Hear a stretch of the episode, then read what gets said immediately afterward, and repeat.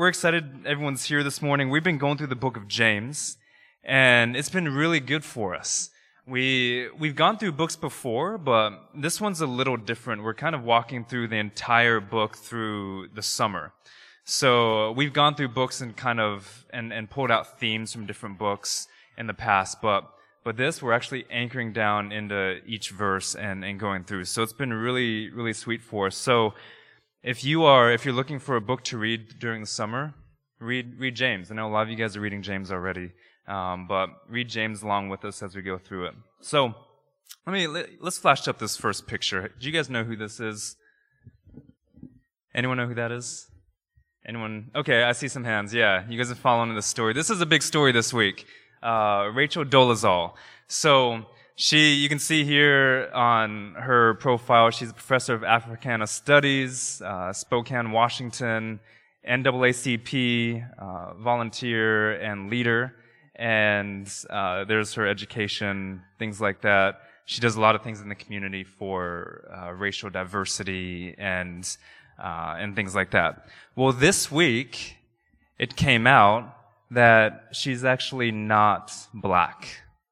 She's actually let's throw up the next picture. She that's her picture growing up next to her. Uh, so that's her today.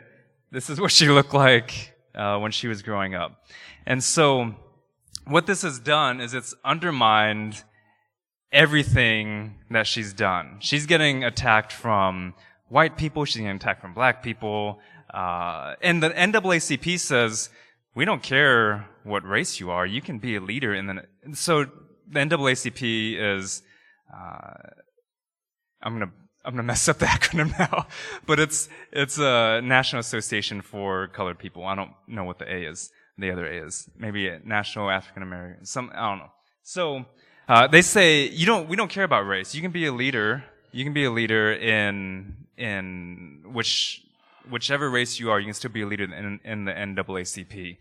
So, but she has lied, and she she's built her whole career volunteering. Her, I mean, she's her whole professorship off of a lie, uh, and she's been telling everyone that she's she's black when she's actually white. And her parents came out this week and said, her heritage is Czech, German, and Swedish. I don't know if you can get whiter than Swedish. All right. You can't get whiter than Swedish, apparently. No, I'm just kidding. so, uh, yeah, she, and, and it's undermined everything. And that's what, that's what lies do. And this, this passage, James is talking about uh, a lie. A lie that, that uh, that the church often tells about who our God is, and he's addressing this issue of division and disunity and partiality in the church, and he's saying that this isn't the God we serve. This is actually a lie against against our God, and it's a powerful one at that. And what it does is it if if if we live by that lie, it begins to undermine everything about our faith. So this is a very important issue that James is addressing, addressing here. And that's, that's just what's happened with, with her. And it's sad, uh, but this is actually happening in the church. Uh, because this issue of partiality, of division, of disunity, of discord. So, two statements I want to throw out there. Uh, division, disunity, partiality in the church, they reflect lies about our God. The second statement is love, liberty, and mercy in the church reflect the truth about our God. And James deals with both of these in this passage. The first seven verses, he talks about what, what is perpetuating this lie and he addresses it. And then the next, the, the next section of verses, he talks about the truth about who our God is. So that's all we're going to do this morning. We're going to address, we're going to address the lie. James corrects it. He doesn't condemn it. He doesn't condemn the people. He just corrects them lovingly. So we're going to do that. And then we'll talk about the truth and the beauty of, of the gospel here. So, if you are a Christian, if you've grown up a Christian, if you've grown up in the church, you've seen, you've probably seen some of this. If you are a seeker, uh, not a follower of, excuse me, not a follower of Jesus, you've probably seen some of this. And this may be one of the reasons why this may be the first time in a long time you step foot inside a church service. because you've seen discord, you've seen disunity, you've seen partiality, you've seen segregation in the church, and and so this is the, the issue we're addressing this morning. So James starts off, we're just going to walk through the passage. James starts off and he says, he says, my brothers, my brothers and sisters. So he starts off with saying, this is a family. He says, my brothers and sisters, like, we're a family. Okay? We are, we shouldn't act this way. What if I came in this morning and I said, I, so I have two daughters, a, a five year old and almost four year old. Emerson is the five year old, Reagan's the, the four year old. What if I came in and I said to you guys, I love Emerson way more than I love Reagan this morning? I, okay, okay, I don't, I don't love her more. I just do a lot more things for her. You know, what, what if I said that? What, what kind of father would you think, would you think I am? Or if I said, I said, I love my mom more than my dad, or, or, you know, whatever, whatever. Uh, so if, if I'd said this morning, you guys were like, whoa, you can't say that about your kids. They're both awesome and amazing, and you can't choose one or the, one, one or the other. But that's, and that's what James is getting at. He's like, look, we're brothers, we're sisters, we're family. You can't, you can't, uh, you can't show partiality. And he, right after that, he says, show no partiality. And he says, do it, don't show partiality as you hold to the faith. Okay, and that's, that's key because he says we're holding to something that has no partiality in it. And so when we show partiality, we're not holding to what's, what's true. Now we're holding on to a lie. So the question that, that comes out of this is, well, who are you withholding the gospel from? If you're, if you're a believer, if you're a believer in this gospel, this gospel that brings peace and hope and unity and joy. I mean, that's, that's one of the chief characteristics of the gospel is it unifies. If you're a believer in this gospel, then who are you withholding it from? We're all, the scriptures are clear. We're all one in the kingdom, one faith, one Lord, one baptism. This is Ephesians 4. But we tend to treat people differently, and when we do that, we're withholding the gospel from them. We're withholding this gospel of life, of peace. But the gospel transcends all these things, right? The scriptures are clear. It transcends socioeconomic class. It transcends uh, gender and race and religion and cultural barriers and language. It transcends all, all those things. Galatians 3 says there's neither Jew nor Greek, male nor female, slave nor free. And this is, this is the gospel. I, I played basketball this week with Simon a mistake. No, it was fun. Uh, I just hadn't played basketball in a, in a while. Is Simon here? That's someone. Oh yeah, there he is. He's laughing. He was like, "Yeah, it was a mistake. I shouldn't have invited you." no. So we we played basketball this week, and he brought, uh, or one of his friends was there, and and as we were talking about Vietnam, just got back from Vietnam last month, and Vietnam came up, and uh, his his friend his friend said, "So I don't know, this might sound crass, but uh, this, these are his words. This might sound crass, but are you, is your idea of mission when you, when you go somewhere, is your idea of mission only to help those who believe what you believe? And to, you know, he said, only those who've been baptized. And, and if not, or, and if it is, would, do you force, do you think it's, it's good to make those people believe and get baptized in order for you to help them? I was like, wow, interesting question. Uh, I said, actually, what I said was, have you heard the Spanish Inquisition? He was like, yeah. I was like, that's my philosophy of ministry. totally disarmed him right away. Um, and said, no, no, of, of course not. Of course not. Um, if that was, if our mission as a church was to only serve the church, then we're not living out the mission of the gospel. And the sad thing is, from his question, that may have been, I don't know for sure, but that may have been his experience with the church, that the church only serves the church. And so sometimes we're withholding the gospel from each other. Sometimes you're, you're mad because someone's maybe sinned against you, and so you're withholding a gospel of peace from them. Uh, but sometimes you do this with people outside the church. Like, who's your coworker that they're not experiencing the gospel of peace because you have some grudge against them. Or your family member who's not experiencing the gospel of joy because you're just always miserable about things. And all, all they know about your faith is that it doesn't bring joy, but it, they look at you and they see misery. And when we do those things, we're withholding what God has entrusted to us to give out. And James says, don't do that. We should not, we should not be partial. And unfortunately, I mean, these instances happen both inside the church and outside the church. And our discord is spreading these lies about who our God is. Look at verse 2. He gives an example here. And here's his example. He says, For if a man walks in wearing a gold ring, so he walks in with privilege and fine clothing, and then he contrasts him to someone who walks in in poverty and filthy clothing. How many of you guys have gold rings on today, by the way? I just read this. I was like, oh, mine's tungsten, so um, I'm good. But he, he's saying if, if you walk in with privilege and fine clothing, and someone walks in with poverty, in poverty and filthy clothing, and you treat them differently, then this is wrong.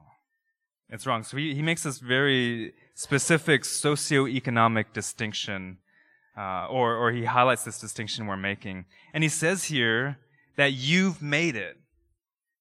He doesn't say that this is a distinction. He says, you've made this happen. You've done this. I mean, if you look at the early church, this was written 2,000 years ago. This was an issue in the early church. We're still dealing with this issue today.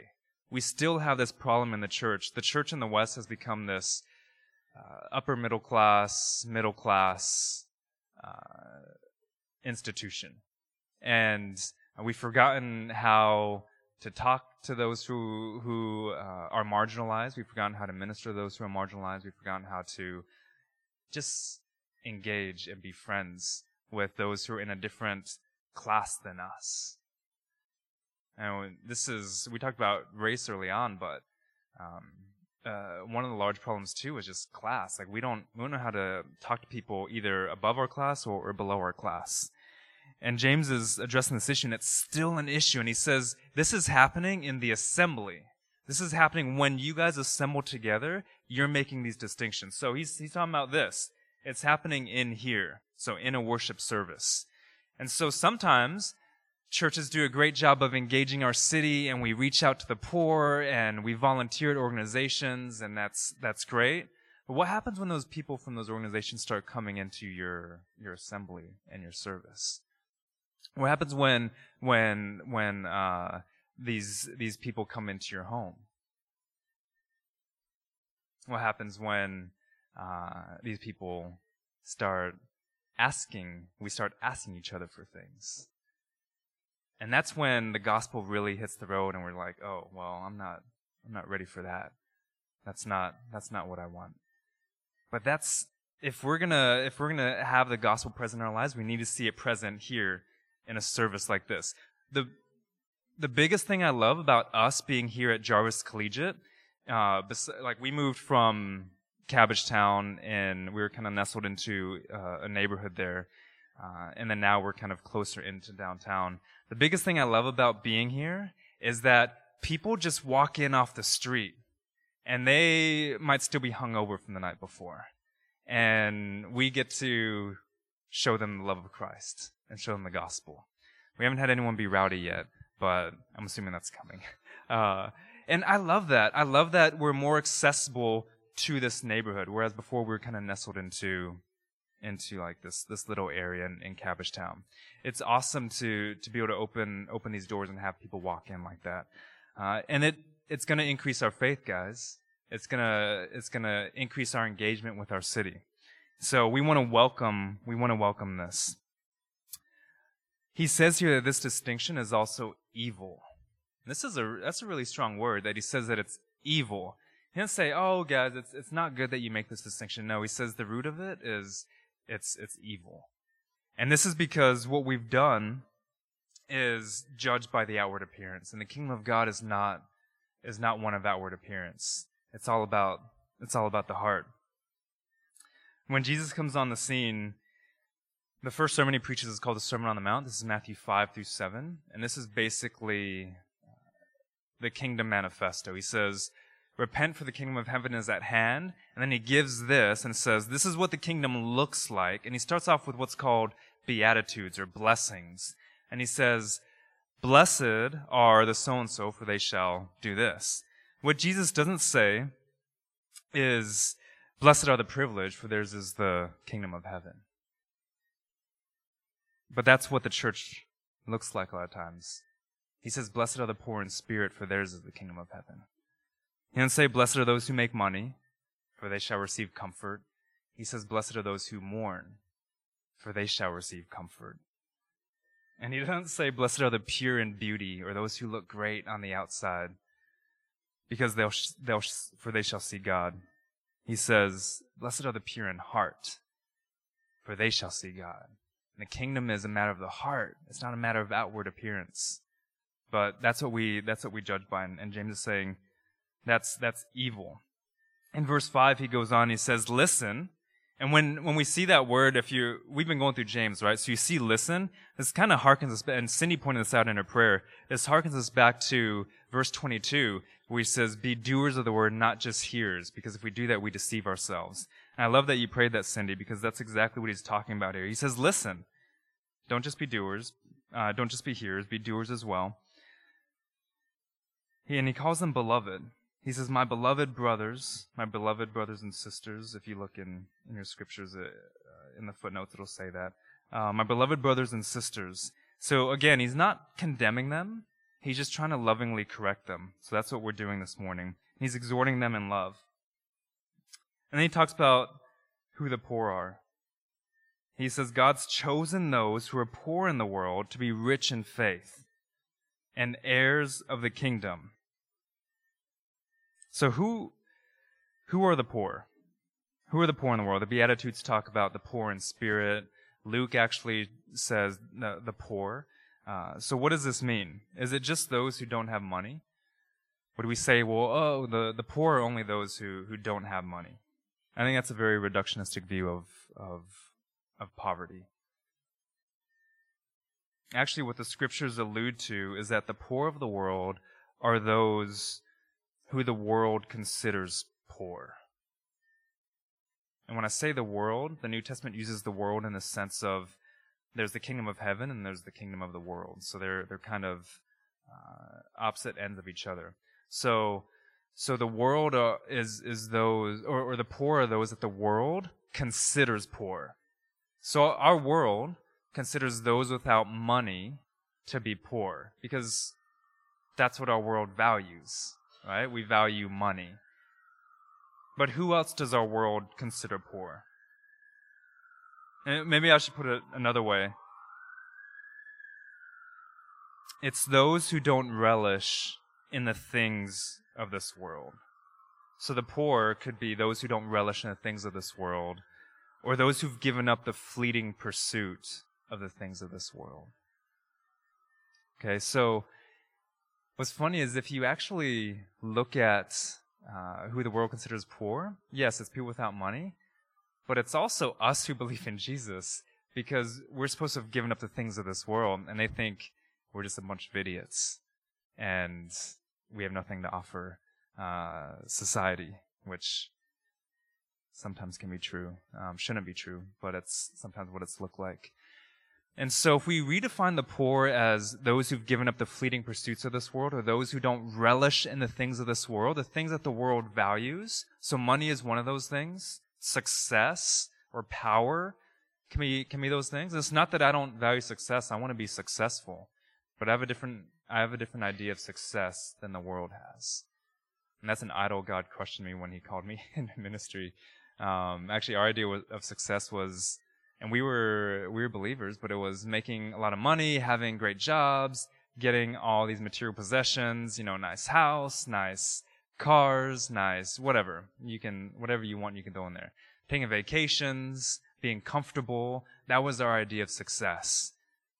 And if that's your idea of success this morning, that's the world's idea of success. That's not the biblical idea of success. And so God needs to crush that in you to show you what success in the kingdom is. If you look at what the kingdom looks like in Matthew 5, 6, and 7, uh, you'll see what success in the kingdom is. And we won't, we won't go into that. But, so this is how, if, if you, if you, uh, do kind of one-on-one or one-on-two discipleship with me, this is how, this is how I'll start it off. So, because you may not think you relish in the things of this world. Okay? Uh, I, I feel like I don't, sometimes I don't think I do. But then when I go through these questions, I say, oh, yeah, uh, I do. And you may not think you pursue the things of this world, but just think about these five questions as I, as I read them off.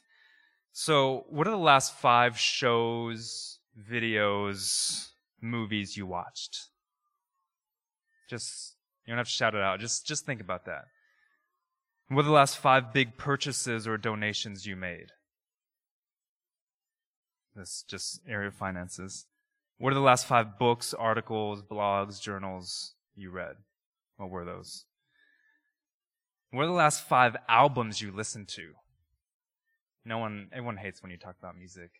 Um, and now this isn't, what I'm doing here is not condemning you. Whenever I, I do this in disciple, I say, I'm not condemning you because you'll see my answers and we'll see your answers. We're not comparing answers. Um, and I look at my answers and say, oh, I, I need to do a lot of work. Uh, but that'll tell you where you spend a lot of your time. Okay? And I'm not making a distinction between what's sacred and what's secular. I'm not saying like all, you know, secular music is, is bad.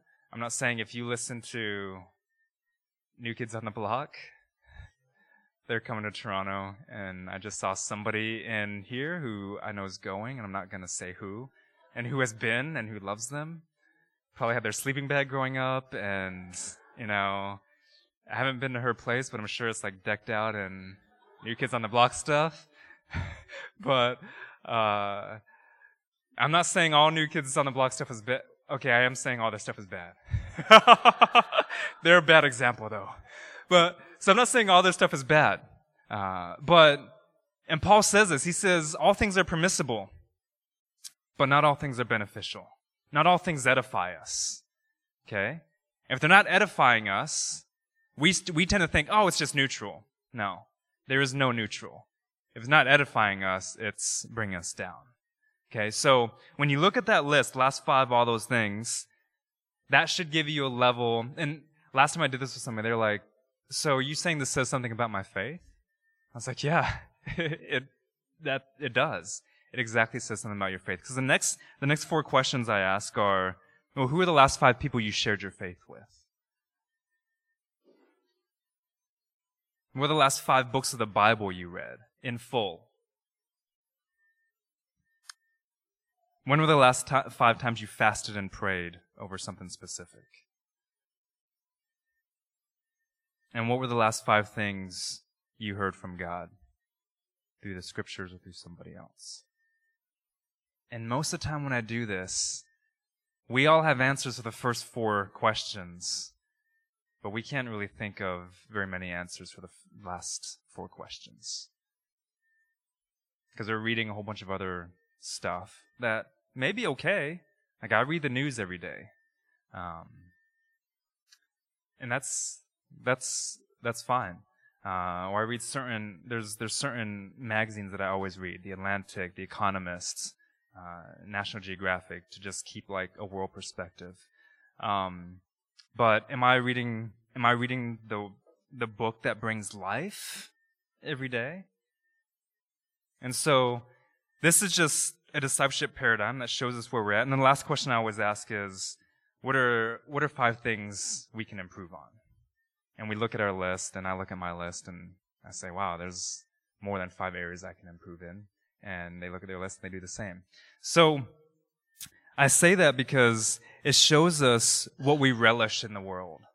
If our last five big purchases were for electronics, or shows us where our, our, we're putting our value. If our last five movies that we saw had uh, a bunch of sex and violence, what shows it shows you, and I'm not condemning, but it shows you what you're putting in your mind, right? And how are you going to live out your faith if you're putting junk in your mind. So And the life of the mind is huge in the New Testament. Paul says this. I know I say this a lot, but the life of mind is huge. Philippians 4, set your, set your mind on things that are, that are true, noble, praiseworthy, of excellence. And he says in 1 Corinthians 2, we have the mind of Christ. That's huge. We have the mind of Christ. Christ has given us his mind. Colossians 3, uh, set your heart and mind on Christ Jesus where he is seated at the right hand of the Father. Like those are huge things about just the life of the mind and how it influences the way we act. So pay attention to what we're putting in. Um, that's going to help us walk out our faith. And we always say, well, gosh, I'm struggling with this sin. I'm struggling in this area. And I say, well, what are you putting in? If we put kingdom in, kingdom is going to come out. If we put trash in, trash is going to come out. Okay? So, James is James is kind of dealing with that here, you know, with with what people value value in the world. The, the example he uses here, of course, is is money, which is what we've been talking about. And the problem is, like they have and we have, we bought into this lie that we need these things, that we need money, or we need uh, this specific thing, or we need to listen to this music because everybody else is doing, or we need to listen, or we need to watch this, or or uh, we need to treat people this way, or we need that job, or we need that position. And James says, in doing so, in verse 6, we've dishonored the poor man. He says, You have dishonored the poor man. And then he says, The rich are the ones dragging you into court. These, these people who are, who are chasing after the world. And they are the ones who are blaspheming in verse 7, the honorable name by which you are called. And it's because you're seeking the richness of this world that those things are happening. And all the while, we're losing what he says in verse 5. We're losing the richness of faith and we're losing the kingdom. And what we're doing is we're forsaking a promise, because this is a promise we have. We're forsaking the promise for perhaps because we're chasing things that are fleeting in the world. And those things may or may not come. And when they do come, they're only going to last for a little while. And he says, all the while over here, you have a promise of being co heirs in the kingdom. And we'll talk about what that means in a second. And that's the good news. So, he just tried to correct them, not condemn them, just try to correct them. And then he goes on and he talks about three things. He talks about love, liberty, and mercy. And he says, he talks about the law a lot in this next section. I don't know if you noticed this when Senior was reading. Their law was mentioned a few times. But he's talking about the law of liberty. So this isn't legalism. He's not trying to put a box on it. He's saying, no, this actually is freedom here that, that he's, that he's trying to give. Verse 8. He says, if you really fulfill the royal law according to the scripture, you shall love your neighbor as yourself. You're doing well. It's interesting that he uses this, this word well because he used it in the first passage to say, you sit people well. When they come in, when the rich people come in, you sit, you, you seat them well. And he kind of flips the well here. He says, no, if you're loving your neighbor, that's when you're well. That's when you're doing well. When Jesus talks about this verse, because he's quoting Jesus here, when Jesus talks about this verse in his ministry, he says, if you do this, you will live. He says, it'll bring life. Like you will live. Like if you actually live this out, if you, if you make this a part of the way you do things, it'll bring you life and it'll produce life in other people. That's so beautiful. He says, if you love God, because the first part of this commandment is love the Lord your God with all your heart, soul, strength, and mind. And then he says the second is like it. Love your neighbor as yourself. So love God, love neighbor, uh, he says that is the greatest commandment. Love God, love neighbor. And he says if you do that, you'll live. Like that's that's awesome. James says here, yeah, you're you're doing well if if that's what you're doing. And this is what it means to be an heir of the kingdom. He says if you sh- basically what he's saying is if, if you show partiality, you're not doing this. You're not loving your neighbor. You're loving one over the other or more than the other. And what does this say about your love for God? And this is what people outside of the church, when they look at the church, This is what they're what they're uh, judging us by. They're saying, "You guys say you love God, but you're not loving your neighbor very well." You know what the church is known for in the city mostly? It's not all the good things we do. I hope Trinity Life Church is known for the way we engage the city. I hope Trinity Life Church is known for the way we love people. But the church as a whole isn't known for those things in our city. The church as a whole is known as a, or is caricatured as a bigoted people, um, sometimes misogynistic, which, if you read any of this book, it's completely unmisogynistic. Um, this book elevates women, it does not put them down. If you don't believe me, read Proverbs 31 later today. Uh, if you don't have a Bible, download it on your phone, look at Proverbs 31, and you'll see that all that it does is elevate is elevate women. And Proverbs 31 was written thousands and thousands of years ago. And and it's elevated. But but the church is still kind of caricatured as that. We're known as against other religions, against two two of the biggest, uh, two of the most uh, push forward communities in our city, most valued communities in our city are the the Muslim community and the LGBTQ community. And those are the two communities that the church is generally uh, thought to be against. And it should not be that way, guys. That's not what I want Trinity Life Church to be known for. We should be known as a church that welcomes Muslims, that loves Muslims. Uh, we were in Vietnam last month because we want to take what's going on there and take it into a Muslim country. And not to, not to like go in and, uh, and do the Spanish Inquisition and start making people believe what we believe, but to go in and benefit society, do what we're doing here. We want, we want to be here and engage the LGBTQ community and show them that we're not bigoted and that we, we love you. And Deep Waters is a huge part of that. Uh, and we, we love what Deep Waters is doing and, uh, and we want to push that forward because that is, that's our heart. Uh, to engage these, these communities that are generally against, generally people view us against. And that's not the message of the, of the gospel. The message of the gospel is, is peace and unity. We want to bring that. So, he mentions law here. Um, and, and law here, when we think of law, we think confining, something that, that restricts us. Uh, but actually, law really in, in the scripture just means God's instruction. Now you may still say, "Oh, that's confining. That restricts us." but law is just just a word for God's instruction in in the scriptures. So, and he says, actually, the law that God gives us isn't a law that that puts us in a box or a prison. It actually frees us. It's called the law of liberty, and he says it's called the perfect law. Earlier in James, he calls it the perfect law. And in verse 10, he says, verse 10 and 11, he says, if you break any point in that law, you've broken the whole law. And that's because what you're transgressing isn't a singular law. What you're transgressing is a covenant, a covenant that God has made with his people. And so when you transgress one point, one part of the covenant, you've transgressed the whole thing. Here's an example. James uses like adultery and murder.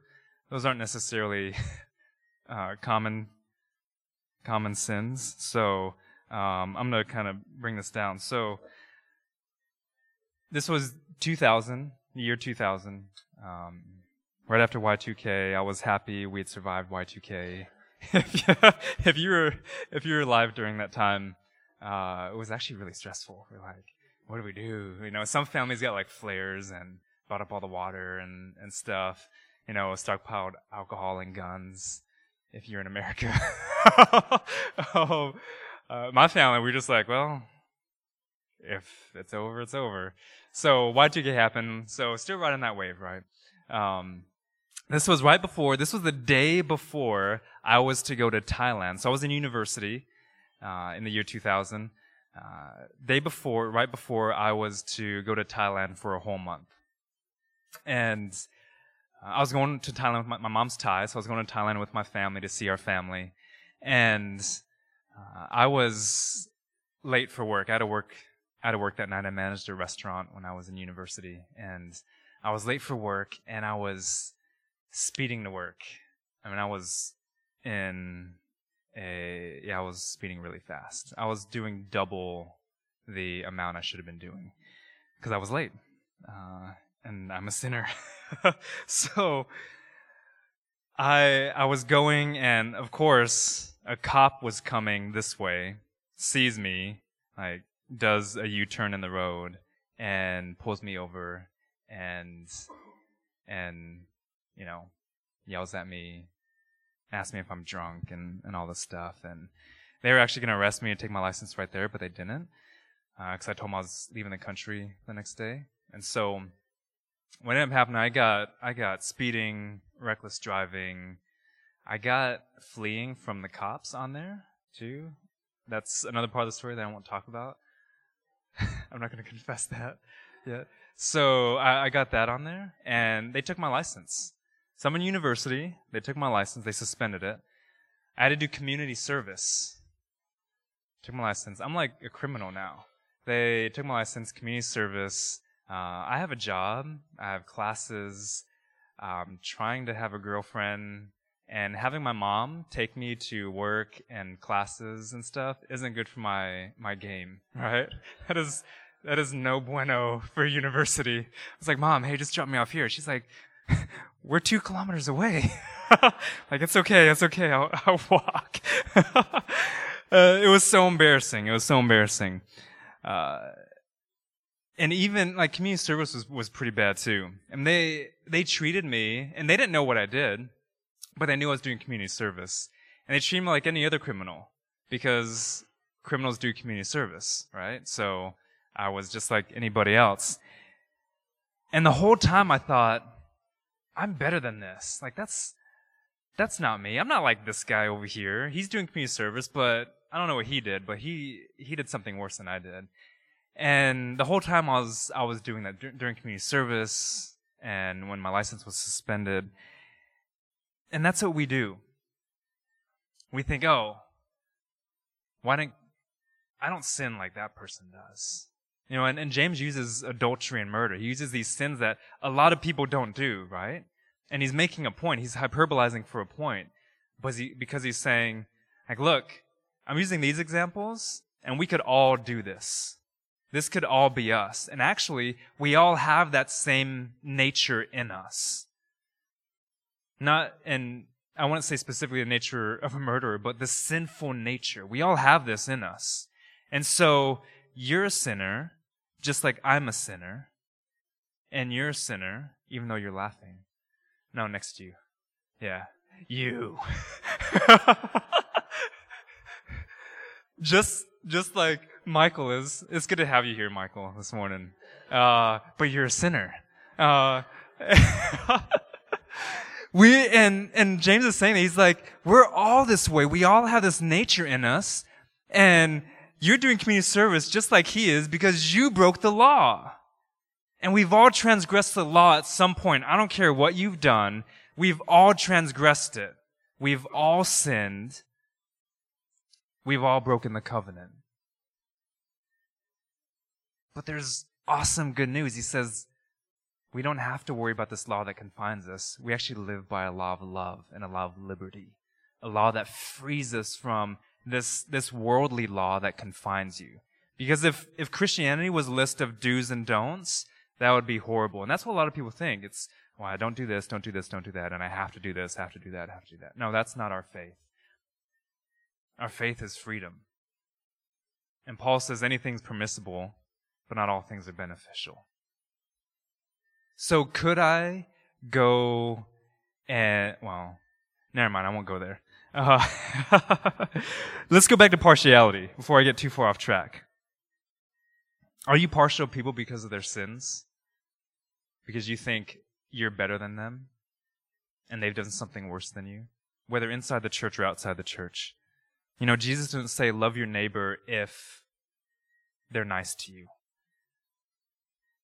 Or if they're good people, you should love them. Actually he says this is in the context of him saying love your enemies.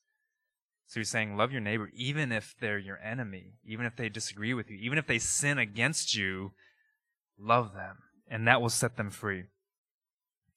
Verse 12 he says he says so speak and so act this way. And basically the so there means in this way speak, in this way act. As those who are being judged under the law. If you stop there, you're like, oh, those being judged under the law. But he says, no, judged under the law of liberty. And this is contrasted with what he says partiality does in the first verses, and then contrasted with the understanding of law that I just talked to you about, that the law confines. He's like, no, we have this law that actually frees us, and it's amazing. Love God, love neighbor. And then he ends it with a, with a really great verse. He says, For judgment is without mercy to one who has shown no mercy. And mercy triumphs over judgment. So judgment is, judgment has gotten a bad rap. Like we, we say, oh, don't judge, you know, things like that. But, uh, judgment is, it's merely a decision. So if we've made a judgment, right? If I make a judgment call, it's, it's a decision I've made. Judgment becomes bad when I've done it with bad emotions or bad intentions or I've done it improperly, right? So when I made a decision improperly or, or, or have, have judged you from outward appearance or what, whatever, that's, that's when judgment becomes bad. Um, but he says also here that when we do without mercy, then it's, then it's, it's not good. And mercy is, is pretty simple too. Mercy, this could also be translated as compassion. Mercy and compassion kind of go hand in hand here. And so mercy is just compassion. It's not giving somebody. If you've grown up in the church, you've you've heard this simple definition of mercy. Uh, mercy is not giving somebody something they do deserve. Okay, so I've transgressed the law. I've transgressed the covenant. I've transgressed a holy God. Whatever sin it is, I was just born into it. It, it doesn't matter. I've, I mean, we were just born born this way. Uh, and, and he says, mercy is God not giving me what I deserve. And he says the wages of sin in the scriptures, what you get, the payment for sin is death. So I, I deserve a pain, uh, a painful death where, where I die and God doesn't do, God doesn't do anything. But God, in His mercy, gave us the cross. And that's where we see mercy triumph over judgment, over judgment that's made without mercy. And that's the cross. That's Jesus. Jesus dies in our place. That's the gospel. Jesus dies in our place. He takes the death and the punishment and the wages that we deserved, and he gives us the law of liberty. So we brought on this law that's confining onto ourselves when we sin, and that's why we have this this messed up mentality of of of doing things this way or not doing things that way, and and kind of a legalistic mentality. But he says no Jesus has given us a law of love and liberty, and he's given us mercy because he's taken our place. He's taken our punishment, and he's given us grace. And grace is something, is God given us something, it's kind of the, I don't know if it's the, I don't want to call it the opposite of, of mercy, but um, uh, grace is, is God uh, giving us something that we don't deserve. And mercy is God withholding something that we actually do deserve. Does that make sense? So we deserve this punishment, and uh, instead of instead of giving it to us, He gives us the grace of our Lord Jesus Christ, and He gives us mercy, and He shows us mercy. And whatever God's given to us, we have a responsibility to give to others. And that is one of the biggest truths about the Christian faith that we miss and that is not lived out. That whatever God gives to us, we have the privilege and the responsibility to give to others. So, who are you withholding mercy from? How often do you make decisions with mercy in mind? And Ben, you guys can come up wherever you guys are. like, how often do you make decisions with mercy in mind? What if, what if your judgments, your decisions, were made with mercy in mind first, then with pride or arrogance. What if your marriage was defined by mercy or your relationships were defined by mercy rather than pride and my way? What if when someone wronged you, instead of lashing out, you showed mercy? Because he says mercy triumphs over judgment. It triumphs over your decision. And your decision should just be mercy. Because that's what God's shown us. And that's what he's given us. What if your coworker, when they did something against you, what if your response was mercy instead of anger? What if when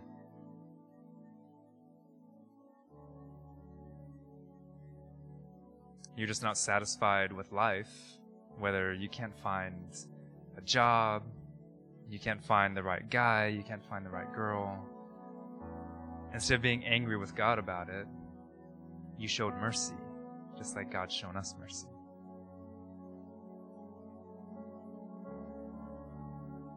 What if we just started living our lives by this principle? I want Trinity Life to be a church where mercy triumphs when we engage our city. And that'll change the perception of, of what the church is. I want Trinity Life and and this church to be a people where mercy triumphs in our relationships, in our friendships, in our marriages, in our parenting, in our singleness, in um, our volunteering, in our engagement in whatever we do, in our jobs. And I want us to be defined by not division and disunity and partiality, but by love and liberty and mercy. So let's commit to being that type of people.